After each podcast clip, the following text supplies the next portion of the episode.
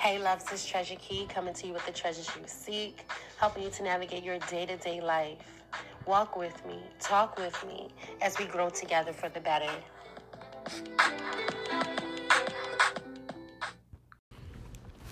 Hey loves, this Treasure Key coming to you with the treasures you seek. And today's episode is Love Thyself. Love thyself. Loving yourself enough to make how you feel, to make feeling good a priority. Feeling good regardless of outside circumstances, regardless of conditions, is loving unconditional. Meaning there is no condition that will make me stop loving myself enough to feel good about me and mine. I'm going to love me no matter what it looks like and in spite of. It's non-conditional. This takes everything and everyone else off the pedestal and put you or God there, realizing that that's the source. That you're the source of your happiness, your love, your joy, and all the good that you desire.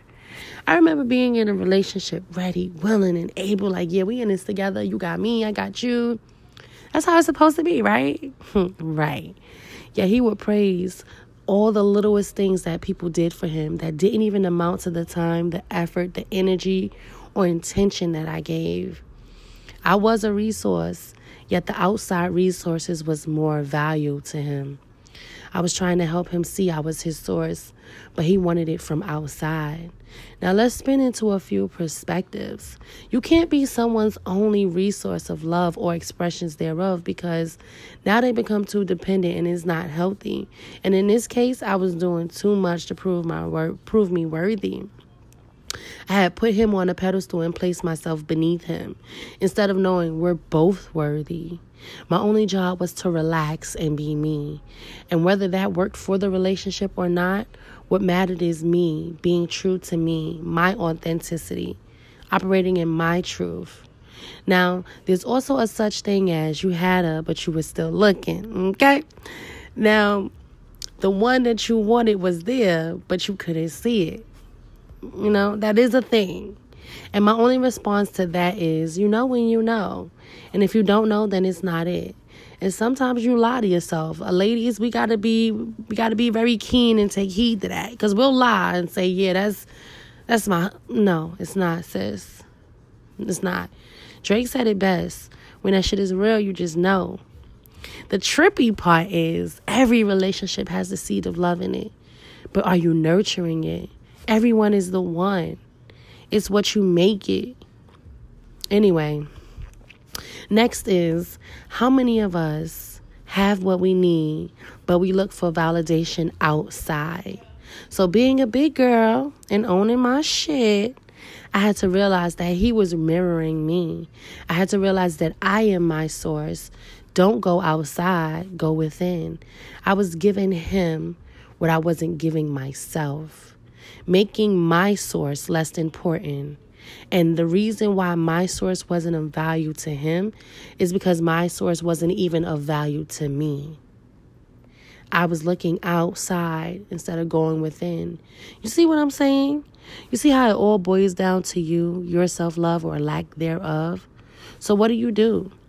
You choose you. You make yourself a priority. And this is not getting your hair and nails and makeup done or shopping. Those are all enhancers. You make yourself a priority by acknowledging what you feel and think about yourself. Her has this song called Focus. And I just love it. It's like, can you focus on me? Can you really focus on me? Can you focus on yourself, your happiness, your love? You only have control over you. Speak and think lovingly towards yourself as you do a beautiful child. You acknowledge where you need work and love yourself as you work on yourself. This is a daily work. You enjoy yourself. Enjoy means to take pleasure in. Okay, what is pleasure? Feeling happy or satisfied. You have to operate in that space more than any space. Love the process. Enjoy the process of loving yourself. This is how you maintain and sustain yourself, whether you're with someone or not. What tends to happen is we're open being ourselves, and then someone comes in and then we focus on that one area, that one part of our life, making it more important instead of continuing, even in that partnership, to cater to ourselves. We'll slack and give ourselves half and then wonder why the relationship starts to lack, because we begin to lack first with ourselves. Stay committed to you in and out the relationship. You are the common denominator. Make it habitual. The real pulling is going to be operating in that space when everything around you says otherwise. And that's where the faith kicks in. Even when you don't see it, you operate like you got it. Some days you'll be doing great, and others you'll be like, what the fuck? But even those days, you'll appreciate them because you kept going and you're a lot further or a lot closer than you thought you could be. My grandmother likes to say, thank God I'm not where I was. Or thank God I'm not where I want to be, but I'm not where I was. Part of this love is being patient with yourself. Do you get mad or upset with a child when it's learning to walk? No. You help them and encourage them every step of the way because you know and have faith they'll get it. Feed your faith as you're becoming or expressing more of who you are or choosing to be. One of my mentors like to say, who do I have to become to do, be, and have what I desire? How do I have to begin to be? Who do I have to grow to be? That's the first step. Then the next thing is, or the main thing really is, is knowing that you already are. It's removing all the things that says you're not, and allowing yourself to just be. Claim that you are and operate as such. You are the star. You say who you are. Care so much about you that you decide to make yourself a priority. That you care about how you feel, and you're unavailable for anything and all things that don't make you feel good. That you're committed to yourself first so that you can overflow into others without feeling lack. Now, as a woman, I won't speak for all, but by nature, we're nurturers, right? So I know many who put everything and everyone above themselves and put themselves on the back burner and then wonder why they can't get what they give. Remember, you're showing people how to treat you.